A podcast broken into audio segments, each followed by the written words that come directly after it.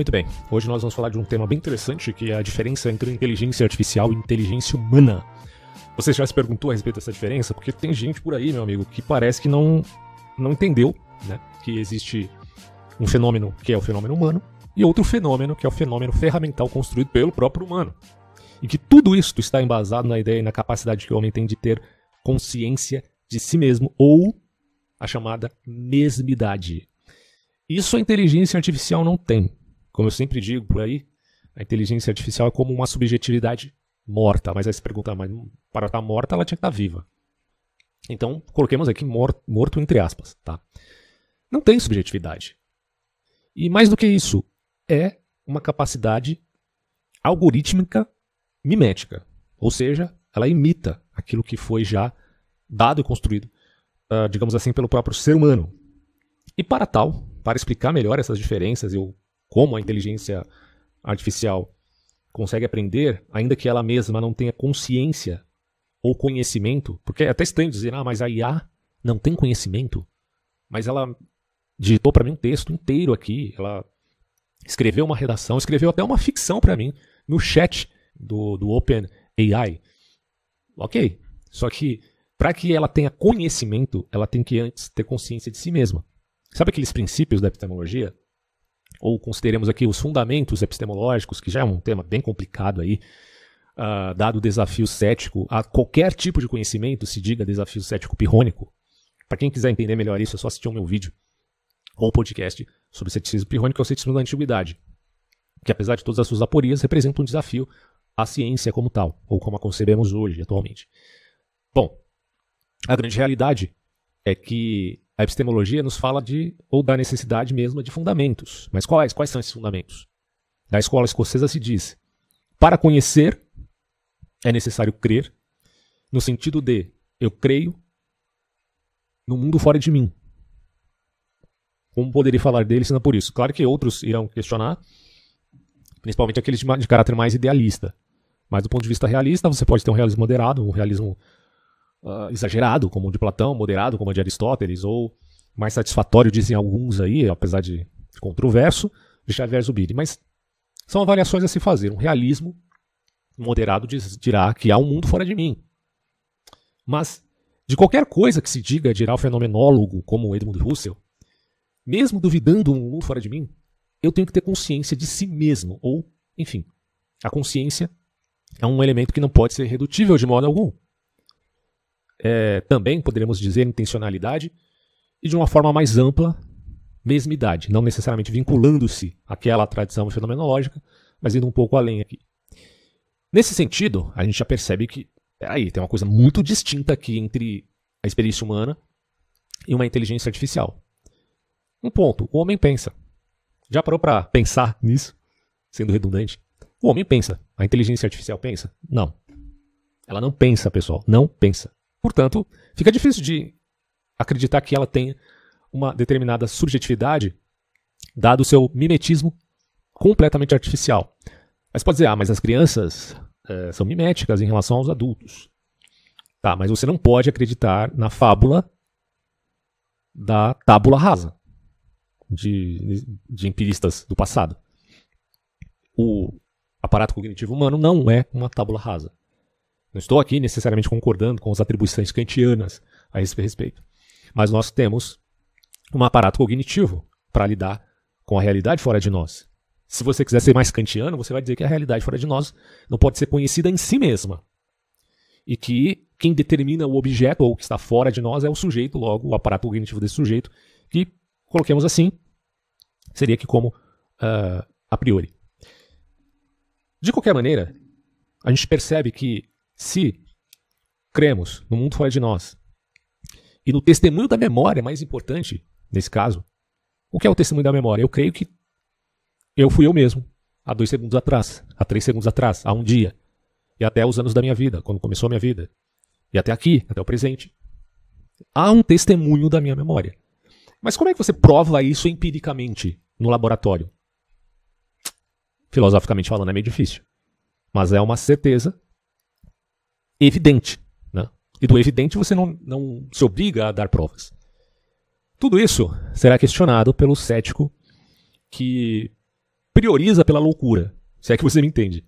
Mas, do ponto de vista do mínimo bom senso, mesmo a ciência querendo transcender esse senso comum do ser humano, é a base do conhecimento o próprio senso comum, dirá a escola escocesa, do Thomas Reid e a turma toda. Né?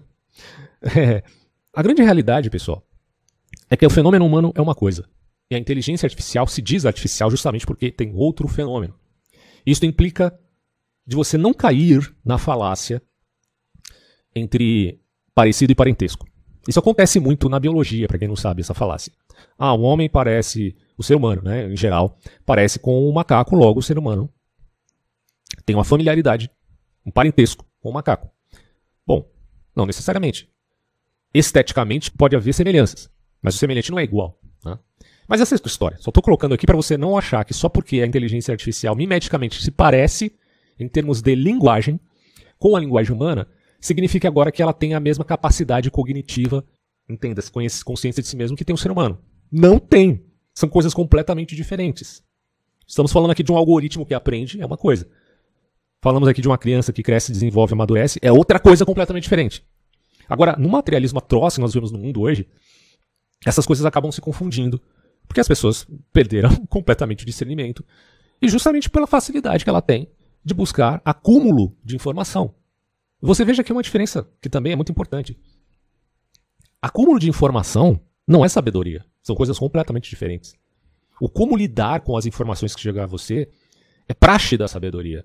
Mas o fato de você se acumular de muitas e muitas informações e tal, bom, isso representa apenas um exercício cognitivo que pode se perder por conta da incapacidade de focar naquilo que realmente importa, que é o seu ponto uh, investigativo, aquilo que realmente te atrai para que você venha se aprofundar e entender. Então, podemos dizer que a inteligência artificial computa dados massivos? Sim. Mas ela conhece? Não. Mas ela entende o que conhece? Menos ainda. Eu preparei um texto, inclusive, para resumir tudo isso que eu estou dizendo aqui, que talvez fique mais fácil, até do ponto de vista de concatenar as ideias e não se perder em tanto diletantismo. Então eu escrevi o seguinte, ó. O nome do texto é Eis a IA, Inteligência Artificial. O entusiasmo que hoje vemos a respeito da inteligência artificial denota muitos espíritos. Espíritos em sentido de disposição mental. Uns são como o alienista de Machado de Assis, entusiasmados demais com, com a suposta razão pura da calculadora de letras. Não que o Simão Bacamarte, personagem do Machado de Assis em O Alienista, o alienista é aquele que trata dos alienados, ou seja, o, o psiquiatra daquela época, ele tivesse alguma apreensão sobre essas temáticas atuais. Por exemplo, da inteligência artificial, não é isso. Mas é porque ele era um cientificista, havendo uma distinção entre ciência e cientificismo, já que, já te informando sobre isso, que o cientificismo significa aquela crença do homem da ciência de que ele pode explicar tudo por aquele único método. Isso é cientificismo. É óbvio que isso é um absurdo. Foi muito combatido, principalmente na segunda metade do século XX. Para quem não conhece história, conheça. Porque é muito importante esse momento de se criticar o positivismo lógico e de se criticar essa postura cientificista. Porque, infelizmente, ela ainda existe, espalhadas pelas pessoas imaturas e neófitas é, que a gente tem na internet, principalmente na, nas redes sociais. Tá? Mas o que acontece? O alienista era um tipo de cientificista. Ele prende um monte de gente, ou, ou, vamos colocar assim, ele coloca aquelas pessoas no manicômio, na Casa Verde, chamada Casa Verde, porque acredita que elas estão loucas, mas elas não são loucas, só tem um comportamento diferente, às vezes, que chama a atenção dele e ele já acha que é loucura. Mais de 70% das pessoas são presas e isso gera uma revolta em Itaguaí, a cidade. De tudo que acontece, ele chega, enfim, à conclusão de que deve-se pensar num novo método. Nem todo mundo é louco, há revoltas, muita gente até morreu na revolta, né, tiveram contra a estatal Casa Verde. E há necessidade de se pensar, portanto, que a loucura pode ser, na verdade, o oposto. Ora, se mais de 70% da cidade eu a, a por loucos, então pode ser que o, o, louco seja, na verdade, a minoria, não a maioria. A maioria é assim porque é e pronto, acabou. E essa minoria que é louca, é louca por quê? Por comportamentos de qualidade. Pela confusão que ele faz entre quantidade e qualidade, inclusive. Bom, e aí ele prende cerca de 20% da população que tem comportamentos do tipo moral ou do tipo de capacidades sobressalentes. E aí, isso gera um outro problema. E diante do, da índole da tendência reducionista que ele tem da vida por ser um cientificista, ele chegará à conclusão que ele mesmo é, o, é, a única razão pura e, portanto, o único louco, fazendo, dando spoiler aqui sobre o livro, que é bem antigo, né? Pelo amor de Deus, vocês não querem spoiler do livro. Para, né? Porque já tem, enfim, é, um século aí. Ele chega à conclusão que ele é o louco. Ele é o louco. e acaba morrendo, inclusive, na própria Casa Verde que ele instituiu. Bom, essa é a métrica do cientificismo. E essa loucura está espalhada por aqueles que acreditam que a IA seja uma representação máxima da inteligência superior à humanidade. Puta merda. É uma, é uma ignorância filosófica em um nível assim inimaginável. Daí o meu pessimismo a respeito da inteligência humana, inclusive, né, sendo aqui um tanto contraditório. O... Aí eu coloco aqui no texto, né? É, só repetindo essa parte. Uns são como alienista de Machado de Assis, entusiasmados demais com a suposta razão pura da calculadora de letras. É uma calculadora de letras. Vou explicar melhor esse ponto, tá? Porque muita gente questiona, não é calculadora coisa nenhuma. Vamos lá, calma. Outros mais líricos não podem conceber qualidade na obra, nas obras da máquina, pois o que ela de fato produz, produz de modo deficitário se relativo ao espírito humano. Ora, o chat GPT ele pode escrever uma ficção? Pode. Só que compare a ficção que ele escreve com um livro de Machado de Assis. Você fala, ah, mas calma, porque essa inteligência artificial ainda está se aprimorando.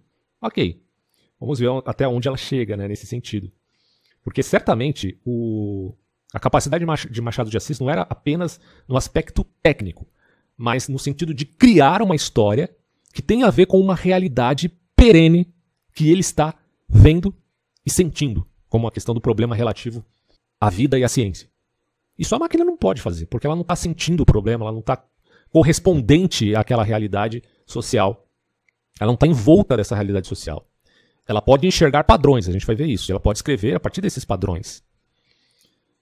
E, portanto, ela pode ser uma grande ferramenta para o ser humano que tem essas intuições e que pode pedir para a máquina escrever a partir dessas intuições. Aí, pode ser que ela consiga escrever algo relativo a isso.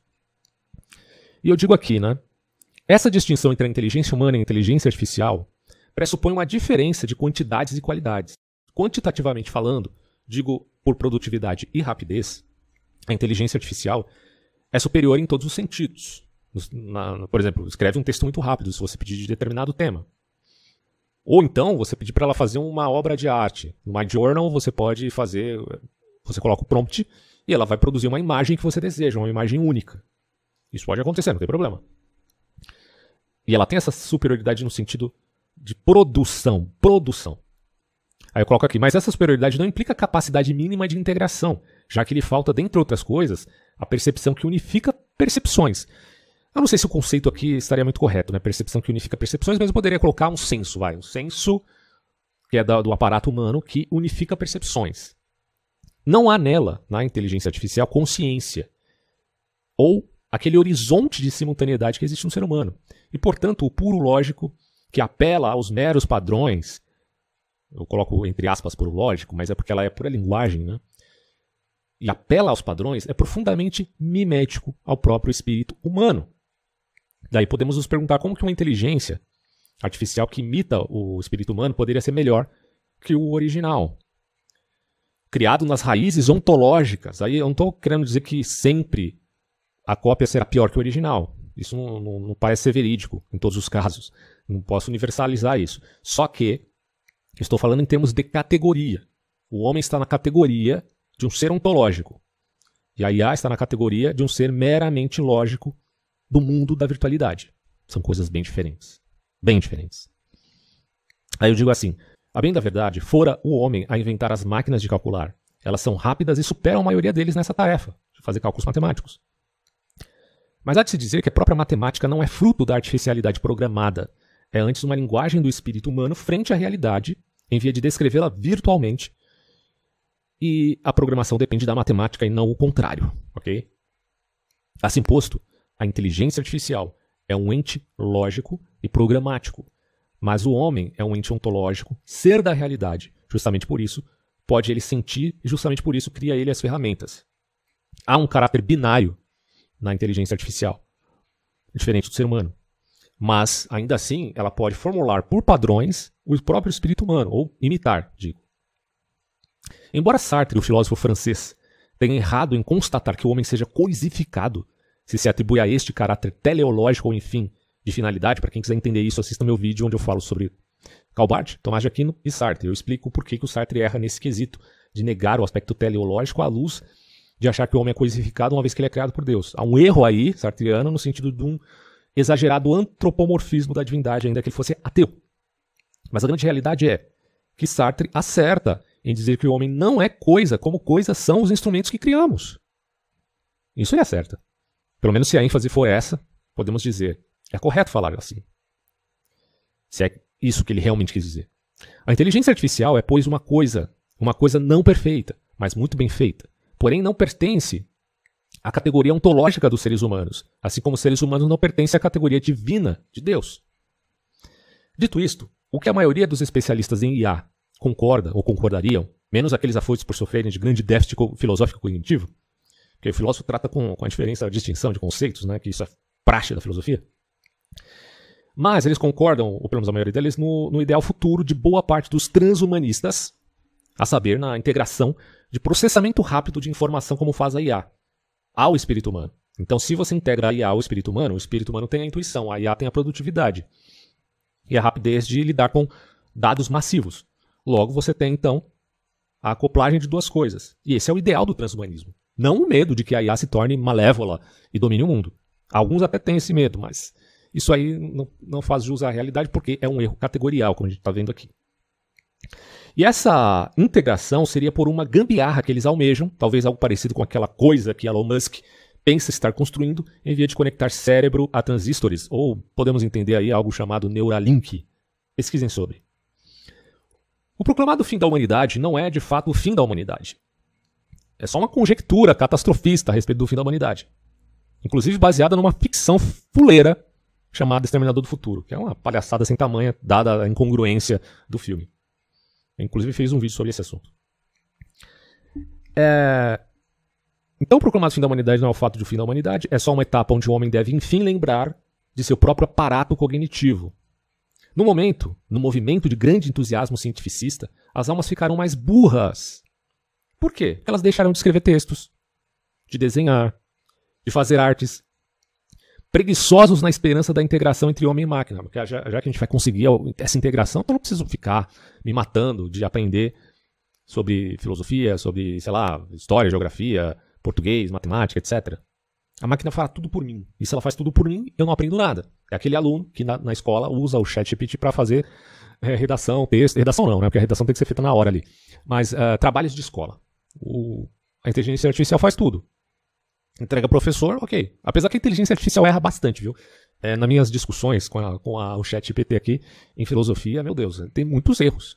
E o próprio, a própria empresa OpenAI menciona isso, né? Pode acontecer erros, é, mesmo com um treinamento que é realizado pra, para o aperfeiçoamento dessa inteligência artificial. E a gente vai ver como que ela se aperfeiçoa, inclusive.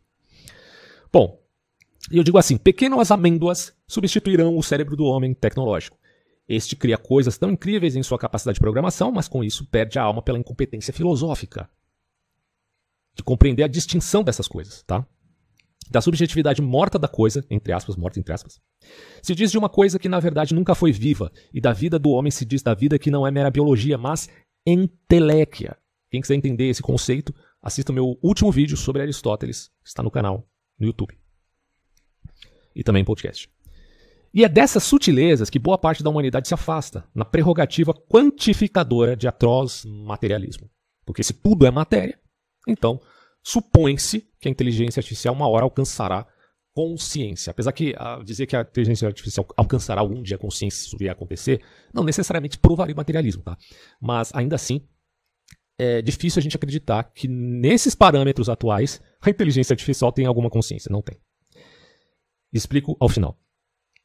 A IA é escrava da previsibilidade programática. O homem não é nem dos instintos. Consegue perceber essa diferença? O homem é escravo dos instintos? Não necessariamente. Tem tendências, óbvio. Mas a IA é escrava da previsibilidade programática. Ah, mas ela não aprende por reforço? Por erro e acerto? Calma lá. Os aprendizados da máquina, eles podem ser resumidos pelo menos em três aprendizados mais importantes, que é o supervisionado, o não supervisionado e o reforço.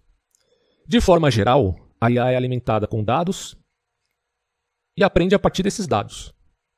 Dados massivos. No aprendizado supervisionado, o modelo, vamos colocar assim de uma forma cronológica, talvez não necessariamente, não sou especialista mas, né, né, em programação, mas nesse sentido, é, o algoritmo ele recebe dados rotulados, ou seja, as entradas já têm as saídas esperadas definidas, nomeações. Eu vou daqui a pouco dar os exemplos. Diferentemente do, da segunda etapa, consideremos assim, que é o aprendizado não supervisionado, onde o modelo é alimentado com dados não rotulados, não nomeados e precisa encontrar padrões ou estruturas por conta própria. E no aprendizado por reforço, que é um terceiro movimento aí de aprendizagem, onde o modelo, ou entenda-se é algoritmo, é alimentado com recompensas ou punições por suas ações e aprende por tentativa e erro. Mas isso aqui é um processo de, do cão de Pavlov? Não necessariamente porque a IA não tem ciência. Então, só para a gente entender melhor isso, vamos ver alguns exemplos aqui que eu separei. Ó, aprendizado supervisionado. Classificação de imagens, por exemplo. Dada uma imagem, ela tenta prever se ela é de um gato ou de um cachorro, ou de uma vaca ou de um elefante. Previsão de preços de ações. Dado o histórico de preços de uma ação, a IA tenta prever seu preço futuro. Então, isso aqui no sentido de um aprendizado supervisionado. No que se refere ao não supervisionado, ela faz um agrupamento, por exemplo, de clientes de uma determinada ramo de atividade ou de um nicho específico. Ela agrupa clientes semelhantes em segmentos com base em seus hábitos de compra. Portanto, é óbvio que a IA ela está em amplo funcionamento na internet, que ela vai saber quais são os seus hábitos de consumo para poder pontualmente fazer um marketing uh, que seja mais específico. E, portanto, vai ter mais resultados. E do reforço? Bom, você pode imaginar aqui, por exemplo, jogos de videogame. O modelo aprende a jogar um jogo por meio de tentativa e erro e recebendo pontuação como recompensa ou punição. Então, quanto mais for difícil o jogo, a IA vai se adaptando, vai melhorando e vai se tornando expert num determinado jogo. Uma outra capacidade que a IA pode aprender também, por reforço, é condução autônoma de carros, aquela ideia do piloto automático. O modelo aprende a dirigir um carro virtual por meio de tentativa e erro e recebendo recompensas ou punições por suas ações, como mantê-lo na pista ou evitar colisões. E daí é óbvio que isso pode se transferir àquela utopia, utop, tal, será que é utopia? Não sei se é utopia mesmo, mas aquela idealização de uma cidade inteligente, totalmente automatizada, que é uma coisa pensada pela quarta revolução industrial. Se é que a gente vai chegar até lá, não estamos tão longe assim, dado o progresso da inteligência artificial. Né? Bom, mas o que, que acontece aqui? Vale lembrar que esses tipos de aprendizado são complementares e não excludentes. E muitas vezes é possível combiná-los para obter um resultado ainda melhor. E na verdade existe essa combinação, por certo. Além disso, existem outros tipos de aprendizado, como aprendizado por transferência, mas esses são esses que eu citei agora são os principais. A finalidade da inteligência artificial é, portanto, ampla e varia de acordo com o contexto de aplicação. Algumas das principais finalidades dela, como eu já, vi, já, já disse aqui, a questão da, de enxergar padrões e de fazer previsões, mas também de classificação, agrupamento, processo de linguagem. Eu separei alguns aqui para a gente entender melhor. O, que, que, se, o, o que, que eu quero dizer por classificação? Ora, o objetivo dela será classificar dados em categorias pré-definidas, como por exemplo classificar imagens de elefantes e de rinocerontes, ver as diferenças no formato e a partir daí entender as diferenças. Mas aí é aquela, aquela questão, né? A confusão entre parecido e parentesco pode ser algo que a IA não consiga distinguir com clareza. Isso é um problema. É um grande problema para a IA. Previsão. Bom, a inteligência artificial é usada para prever resultados futuros, como a gente já viu, a partir de dados históricos, como prever o resultado financeiro de uma empresa. Mas veja bem, sabemos que o universo é, tem determinações, mas tem um caráter também de incerteza. O princípio da incerteza de Heisenberg, por exemplo, né? para falar do fundamento aqui dessa ideia. Então é óbvio que a ideia de previsibilidade da inteligência artificial é em caráter probabilístico. Beleza? Não é no sentido de uma previsão perfeita que a, que a IA possa fazer a respeito das coisas. Isso é ridículo pensar. Uh, agrupamento. A inteligência artificial é usada para agrupar dados semelhantes em clusters, como agrupar clientes com preferências semelhantes. Aí entra o marketing digital muito forte. Detecção de padrões. A inteligência artificial é usada para identificar padrões e tendências em dados, como detectar fraudes em transações financeiras, por exemplo. É uma ferramenta excepcional nesse sentido. Processamento de linguagem natural. Você já ouviu falar daquela coisa dos chatbots? Pois é. A inteligência artificial é usada para processar e compreender a linguagem humana. Isso é interessante, mas tudo no caráter da, do mimetismo. Dito isso, pessoal, é possível estabelecer diferenças claras entre a aprendizagem da IA e a aprendizagem humana. Então, quando você fala de base de dados, ora, a aprendizagem da IA é baseada em dados. Só que a aprendizagem humana não. É completamente diferente. A aprendizagem humana é baseada na combinação de. Se quiser falar dados, fale, mas fale no sentido sensorial de experiências definidas em sentido ontológico. Tanto é, por percepção, quanto no aspecto até mesmo emocional. Rapidez. A aprendizagem da IA pode ser muito rápida, porque os algoritmos são capazes de processar grandes quantidades de dados em segundos. O ser humano não é um mero algoritmo, não é um algoritmo propriamente dito, como querem fazer pensar determinadas mentes bolorentas por aí. Conhecimento prévio. A aprendizagem da IA não requer conhecimento prévio, enquanto que a aprendizagem humana se baseia no conhecimento adquirido anteriormente. Por quê? Porque a IA, na verdade, não conhece nada. Porque para ela conhecer, ela precisa ter a capacidade de entender que ela é um agente diferente do mundo. Ou seja, ter uma subjetividade. Ela não tem isso. Ela expõe conhecimento, como o livro. Ora, o livro conhece? Não. O livro é só a descrição de conhecimento. Adaptabilidade. A aprendizagem da IA pode ser facilmente adaptada a novos conjuntos de dados.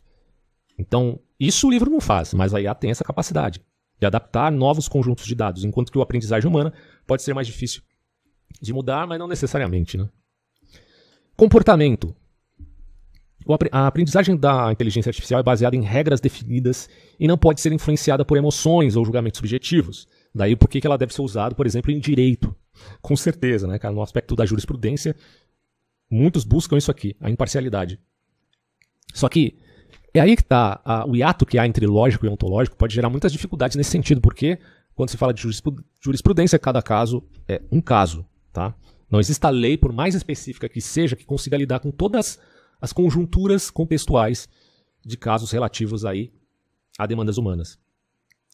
E aí ah, eu digo aqui né, que a aprendizagem humana é influenciada por uma gama de fatores emocionais, sociais e também um aspecto da relação sintética dessas coisas quanto à ideia de sentimentos superiores, quando o homem, por razão, em sentindo emoção, consegue refletir as próprias emoções e transformá-las em sentimentos superiores. Isso a IA não vai fazer. Ela só é programada para tal. Bom, essas são apenas algumas das distinções, certamente existem outras que a gente pode, possa pensar aqui, mas é importante lembrar que a inteligência artificial é uma imitação da inteligência humana e está longe de se igualar à complexidade da capacidade do aparato cognitivo do próprio ser humano. E aí se estabelece a maior diferença se comparada à inteligência artificial à da humanidade. A IA não pode transcender sua própria programação, apenas circula nos tipos de aprendizados aprendidos por ela. Essa incapacidade de transcendência demonstra a falta de intencionalidade, consciência e ciência. Quando se fala de inteligência senciente, daqui a pouco eu vou citar aqui o Xavier Zubiri sobre esse tema. No fundo, a IA é apenas uma alma, entre aspas, morta, mimética em todos os sentidos, castrada e incapaz de fluir para fora de si, porque intencionalidade é isso em fenomenologia, é, fluir para fora. Pois não há nela mesmidade. Esse é talvez o fator que mais chame a atenção para todo esse processo, trazendo-nos uma evidência indireta contra o materialismo. Porque se a busca é por uma razão pura, e essa razão pura é uma coisa tão castrada, é, que, que trata as coisas apenas como dados massivos, fica a pergunta: por que, que o humano é superior? Bom, ele é porque ele tem inteligência senciente, ou inteligência da realidade, integrada à realidade. A IA é inteligência, mas não é pensamento, é só linguagem. Sacou? Como eu disse no começo, a IA pensa por acaso? Não. Sendo, pois, uma linguagem que não pensa, ela é, portanto, produto como o é um livro. O livro transcende o autor do livro. O quadro transcende o autor do quadro. E a IA é, pois, apenas uma linguagem que age por conta própria, seguindo padrões pré-estabelecidos de quem transcende seu próprio programador. E, na verdade, quando você programa a IA a produzir uma arte, ela está produzindo de acordo com aqueles padrões que ela encontra naquilo que já foi produzido pela própria humanidade. É mímese. E como mimética, ela é muito competente. Como Xavier Zubiri nos lembra. A inteligência senciente dos, dos humanos, em particular, é a capacidade de sentir, compreender e responder ao mundo que nos cerca. Ela é inerente a nós e está relacionada à consciência e à percepção. Alguém pode até perguntar, mas pera lá, o ser humano também não imita o outro? Imita. Como eu disse, as crianças imitam os adultos, por exemplo, ou aqueles que são menos competentes imitam aqueles que são mais competentes.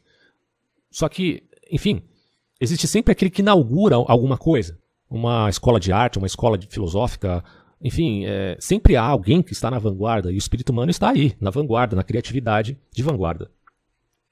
Já a inteligência artificial é criação e, portanto, instrumento. É baseada em algoritmos e processos computacionais.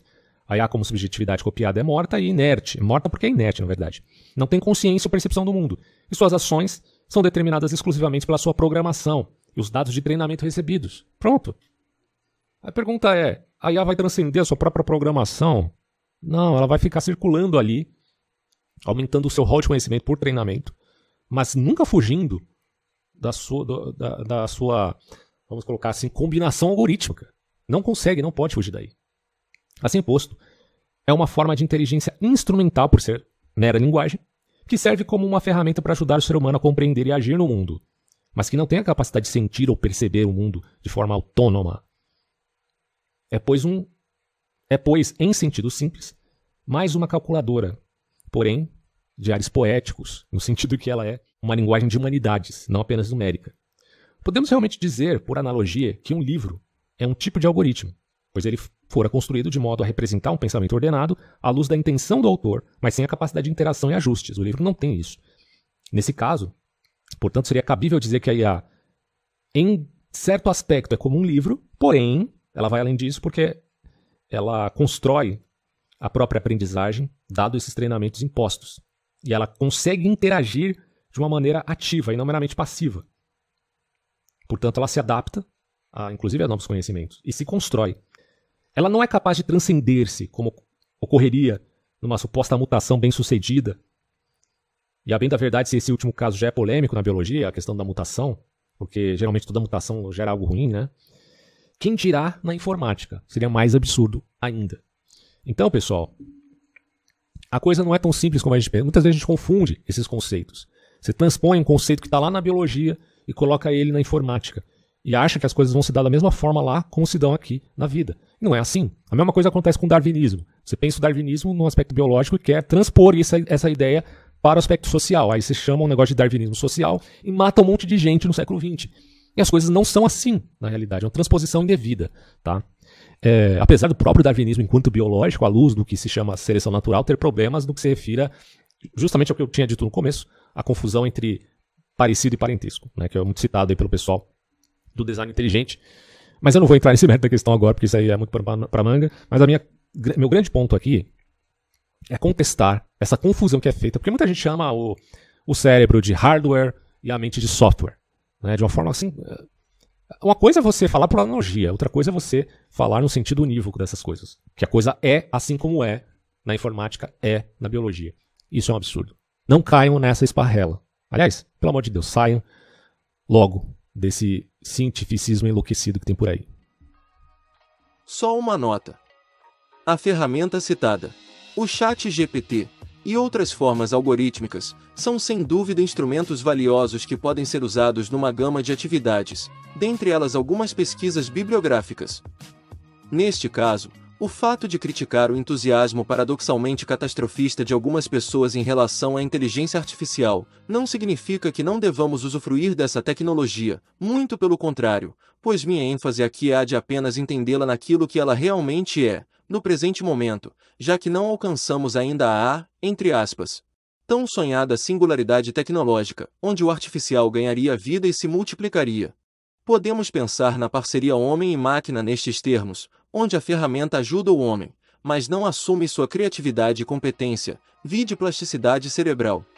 Eis meu apelo. Usem o cérebro e abandonem a vida de jumentos passivos. E antes de terminar, agradeço a todos que chegaram até aqui. Aliás, caso tenha gostado do conteúdo, avaliem a possibilidade de apoiar o canal. Aproveite também para verificar o conteúdo pago, links na descrição.